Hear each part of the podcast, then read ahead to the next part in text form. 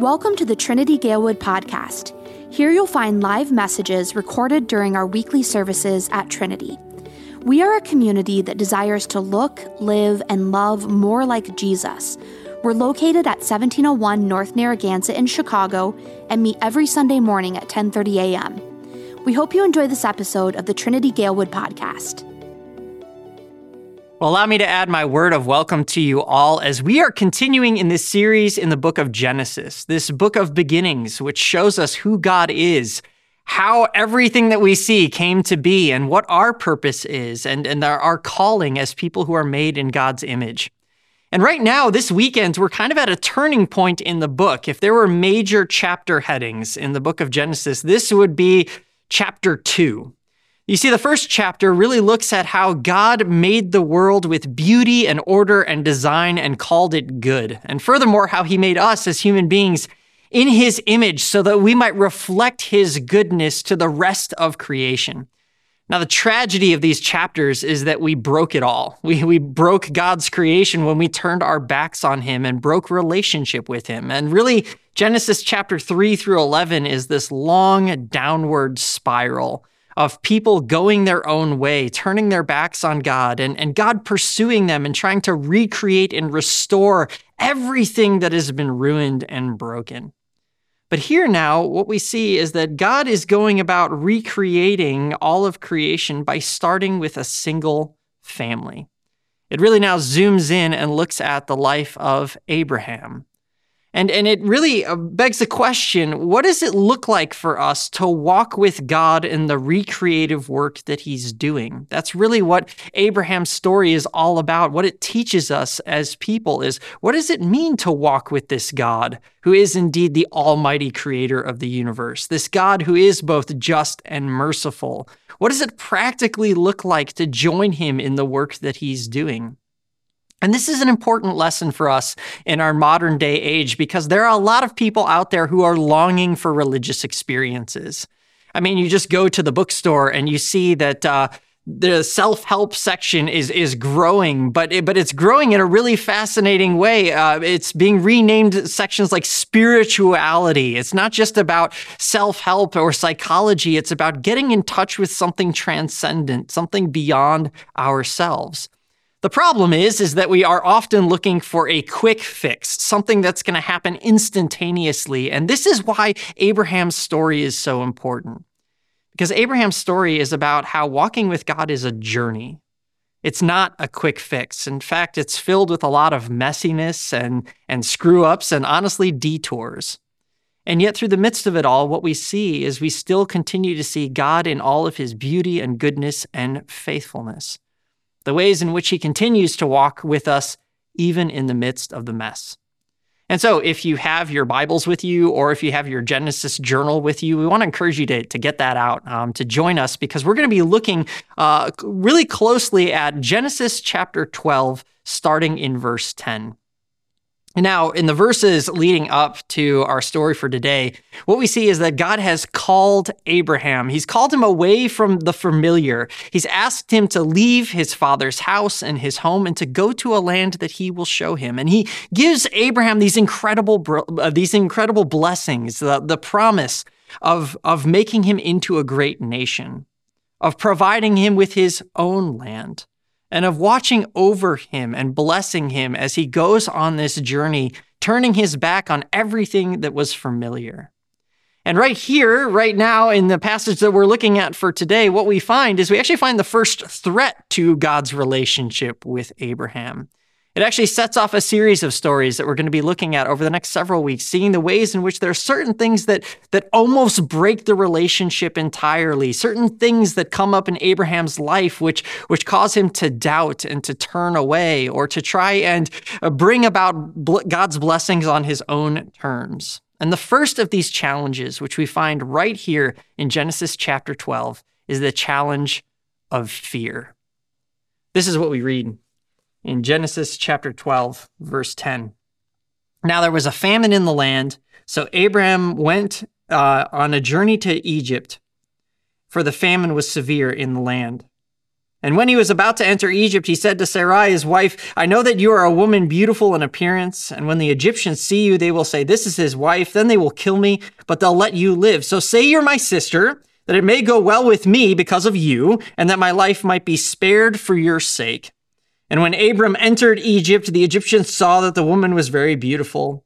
And when the princes of Pharaoh saw her, they praised her to Pharaoh, and the woman was taken into Pharaoh's house.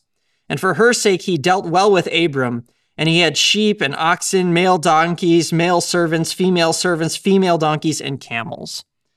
So, right here, what we see is that the thing that threatens Abraham's relationship with God is actually fear. Now, fear is something that is important to really kind of wrestle through because there are many different kinds of fear. There are some kinds of fear which are healthy kinds of fear, and then there's other kinds of fear which are unhealthy. Uh, the healthy fear is a natural response to imminent danger, right?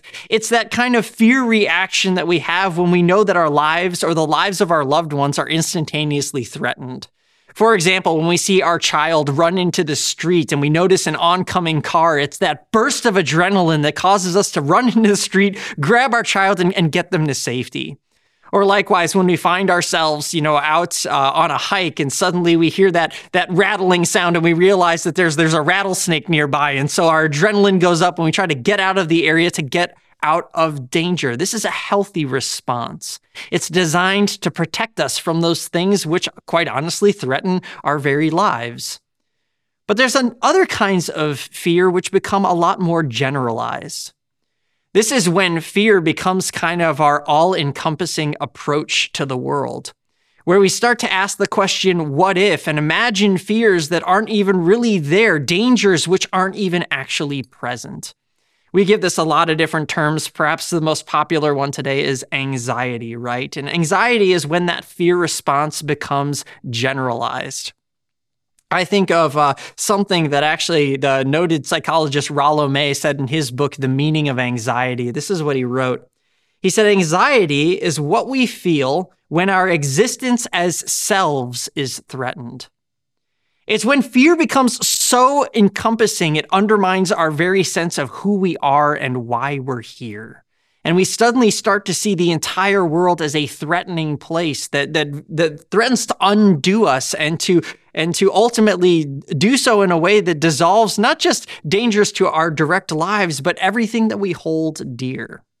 It's this all-encompassing kind of fear that can overwhelm and undermine us and, and our calling and our purpose and what we see in this story is that both kinds of fear are at work abram has a very natural fear response to a famine in the land. He starts to worry that he won't be able to feed himself or his family or his loved ones.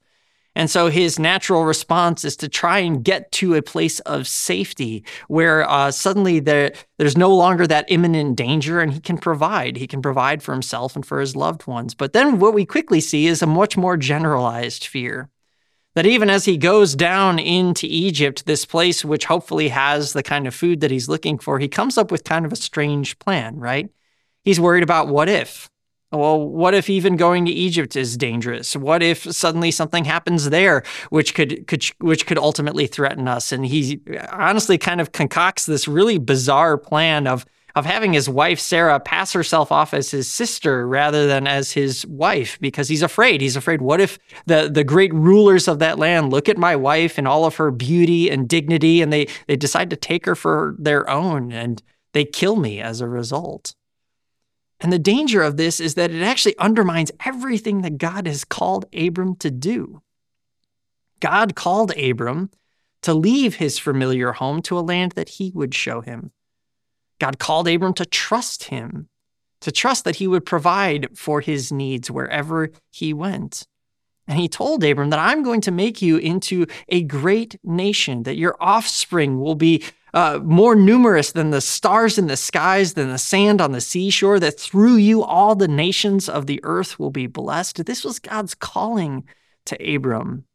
And now all of that is threatened because, sure enough, when they go down into Egypt, Pharaoh ends up taking Sarah as his bride and bringing her into his palace. And while now we, Abram has his material blessings, everything about the blessings that God promised him are now in danger. He, he, it's threatening his future family and the offspring that God has promised. It's threatening the land that God had given to him. What Abram finds is that suddenly he's he's far from the promised land. He's endangered his family. He finds himself far away from the place of blessing. In many ways, it's almost kind of a, a retelling of the Garden of Eden story, isn't it? That the moment that uh, Abraham, uh, that the moment that Adam and, and Eve start to doubt God and God's provision and God's goodness and the guidance that God has given them, and they, they take and they eat of the fruit, well, what ends up happening? Adam tells the Lord he's afraid and he hides and he blames. And the result is, is that not only does it harm him, it ends up harming his wife, and it ends up leading to them being exiled from Eden. You see, this is a lesson that we all have to learn over and over and over again because we all wrestle with it. Fear has a way of endangering our ability to follow God when suddenly our fears become bigger in our minds and in our hearts than the God who has called us. Abraham encounters a very real threat in the famine in the land. But rather than bringing his fears to God and asking God for direction, he takes matters into his own hands and in doing so ends up threatening the very basis on which he was called. That's the danger that fear has when it's left unchecked, when it suddenly becomes much more generalized, and we start to think that it's all on us to protect ourselves and our loved ones. We start to take matters into our own hands, but maybe in ways that aren't reflective of God's intentions for us that aren't reflective of his plans for us. It can lead to so much paralysis and uncertainty. Honestly, I think that that's something. If if I'm if I'm being really transparent, it's something that I've wrestled with. I mean, when uh, when I was called to end up taking over as senior pastor of Trinity, I don't think any of us anticipated having a senior pastor transition happen in the middle of a pandemic. And uh, with the constant pivots in the world around us, with all the different tensions that we've seen politically, with all the fears and frustrations that have come up as a result of mitigation me- uh, measures and, and concerns for people's physical health and well being, stepping into such an uncertain time, I will be honest, there have been moments when I have daily woken up and had to wrestle with fear. Did I really hear God's calling correctly? Am I really supposed to be the person to lead Trinity? Am I really making the right decisions? And and I will be honest, there are days when that has felt so overwhelming it's almost paralyzing. And that's what fear does. It can cause us to doubt whether God is really a- actually able to provide, whether he's actually able to protect and to bless, whether we're even on the right course at all. And so if that's you, if that's something you're struggling with, believe me, I've been there. I think a lot of us have. And so the question is well, what's the antidote to fear? It actually makes me think of something that we find elsewhere in the Bible. Um, there's actually this this beautiful song, uh, beautiful song that we find in the book of Psalms, Psalm uh, 128. Psalm 128 highlights a truth that we actually see over and over again in the Bible, that the more you read through the scriptures, that there's actually this connection to actually the fear of the Lord being the beginning of wisdom, being a source of joy and happiness. I want you to listen to what this psalm says. It says, Blessed is everyone who fears the Lord, who walks in his ways. You shall eat the fruit of the labor of your hands. You shall be blessed, and it shall be well with you. Your wife will be like a fruitful vine within your house. Your children will be like olive shoots around your table. Behold, thus shall the man be blessed who fears the Lord. The Lord bless you from Zion. May you see the prosperity of Jerusalem all the days of your life. May you see your children's children. Peace be upon Israel. Now, the more I read Psalm 128, the more I am convinced that it was inspired by the life of Abraham because all the fears that Abraham had about whether or not God was going to bless him and provide for him and his household and for his family kind of come to a head in Genesis chapter 12.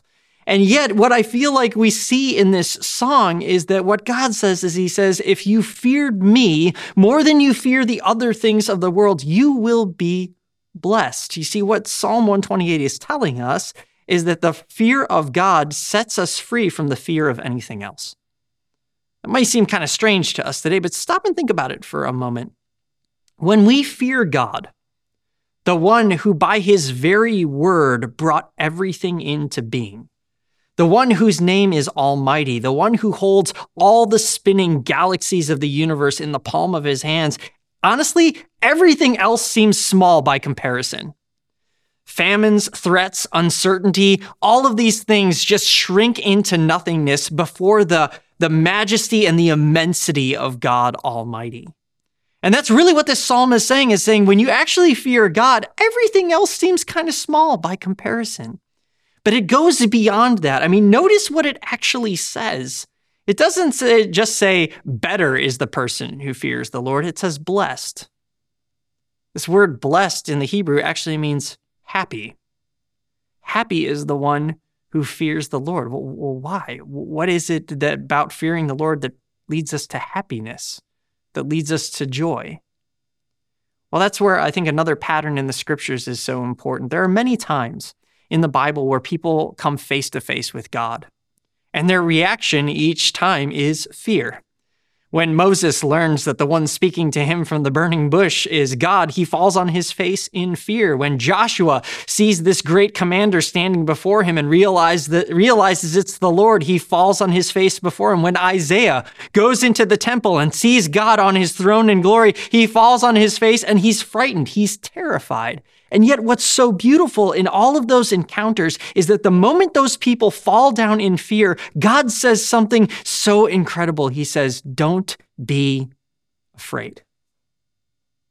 You see, they're rightly afraid because of his power and majesty. But what God is saying is this He's saying, Don't be afraid because I love you. Don't be afraid because you are welcome in my presence. Don't be afraid because I'm the God who desires a relationship with you. I have a calling for your life. I have a plan and a purpose for you. And you see, when we suddenly realize that this immense, all powerful God is also the God of love, a God of relationship, the God who desires to enter into our lives and walk with us, suddenly fears truly do melt away because we realize that He's for us, not against us that those other things that we're afraid of don't have to have any hold or sway over us because our God will walk with us and defend us. In fact, that's the thing that God promised Abraham when he said, Leave your household, leave your land, leave the places of familiarity, and go to a place that I will show you. By its very nature, that call implies that God is going to take him by the hand and walk with him into whatever is going to come next. When we realize that the God of the universe is on our side, suddenly everything else just pales in comparison. And in fact, that's exactly what God reaffirms he doesn't leave Abram stuck in Egypt. In fact, God fights for him. It says that the Lord afflicted Pharaoh and his house with great plagues because of Sarai, Abram's wife. And so Pharaoh called him and said, What have you done to me? And, and when the truth comes out and, and Abram finally admits what he's done wrong, Pharaoh sets them free and actually blesses them and gives them more possessions and sends them back to the promised land. And when they get there, God walks with Abram, and I just want you to notice what he says. He reaffirms his promises to him. He says in verse uh, chapter 13, verse 14, lift up your eyes and look from the place where you are northward and southward, eastward and westward, for all the land that you see, I will give to you and your offspring forever. I will make your offspring as the dust of the earth, so that if one can count the dust of the earth, your offspring also can be counted. Arise, walk through the length and the breadth of the land, for I will give it to you. God reaffirms his promises. Not only does he deliver Abraham out of uh, a situation of his own making, but he reaffirms his commitment to him, his love for him, and his promise to provide. And the reality is, God does that for us too. He does it in Jesus. God, who is Emmanuel, God with us, God entered our world to walk with us, to call us to be his own. And in the face of our fears, Jesus makes us some really incredible promises. I, I, think about the night in which he was betrayed, knowing that the very next day he was going to be uh, not only imprisoned, but beaten and executed on a cross. He knew that fear would seek to overwhelm his disciples. And so he said these words in John 16. He says, Look, I've told you all these things so that in me you may have peace. In this world you will have trouble, but take heart, I have overcome the world. God never promised Abraham that walking with him would be easy. Likewise, Jesus doesn't say that walking with him suddenly makes all of the dangers go away, but what he does promise is that he's overcome them, that he will walk with us into them and provide for our very need. I love actually how the great uh, missionary Jim Elliot uh, wrote in his journals. He said, He is no fool who gives what he cannot keep to gain what he cannot lose. And one of Jesus' great promises to us is, is this He says, Whoever would save his life will lose it, but whoever loses his life for my sake will find it. For what will it profit a man if he gains the whole world and forfeits his soul? Jesus promises us that although the road may be hard, he will be there. That although it might be difficult, it's the path that leads to life. And that when we walk with him, we're going to experience just what it means to be blessed when we walk in the presence of the God who, by his very word, not only made the world, but who now calls us his own. The greatest thing that we have to fear ultimately is death, and yet Jesus tells us, I have overcome it. And he did it for us out of his love. He laid down his life and he rose again so that we could know there is nothing in all of creation that could ever separate us from him and from his love. I love how uh, the Apostle John writes in his very first letter. He says, There is no fear in love, but perfect love casts out fear. God's love for you casts out fear. God's love for me casts out fear. And what that means is that when we're afraid, we can lay all of our fears at his feet. So, what are you afraid of? What's holding you back and causing you to doubt God and his love and his presence? I would invite you to lay those fears at his feet to look once more to Jesus and the promises that God has made to you. That just as he is risen from the dead, so too you may walk in newness of life. That because you've been claimed by him, there is nothing in heaven or on earth that can ever separate you from that love. And that even when the road seems hard and difficult, you can know that the one who saved you, who redeems you, now walks with you. And so it's with that in mind, I wanted to close in a word of prayer. Would you pray with me?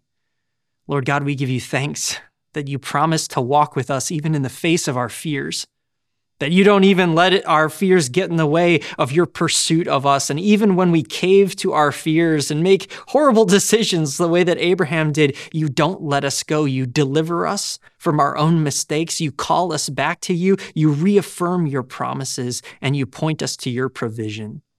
Lord, that's what you gave us in Jesus. And so, Lord, we, we name the fears in our hearts before you. We lay them at your feet. And Lord, we, we pray, we ask that you would help us to lift up our eyes, to see all that you have done for us, that we might walk in faith rather than being paralyzed by fear. We ask all this in the name of Jesus, who is indeed Emmanuel, God with us. Amen.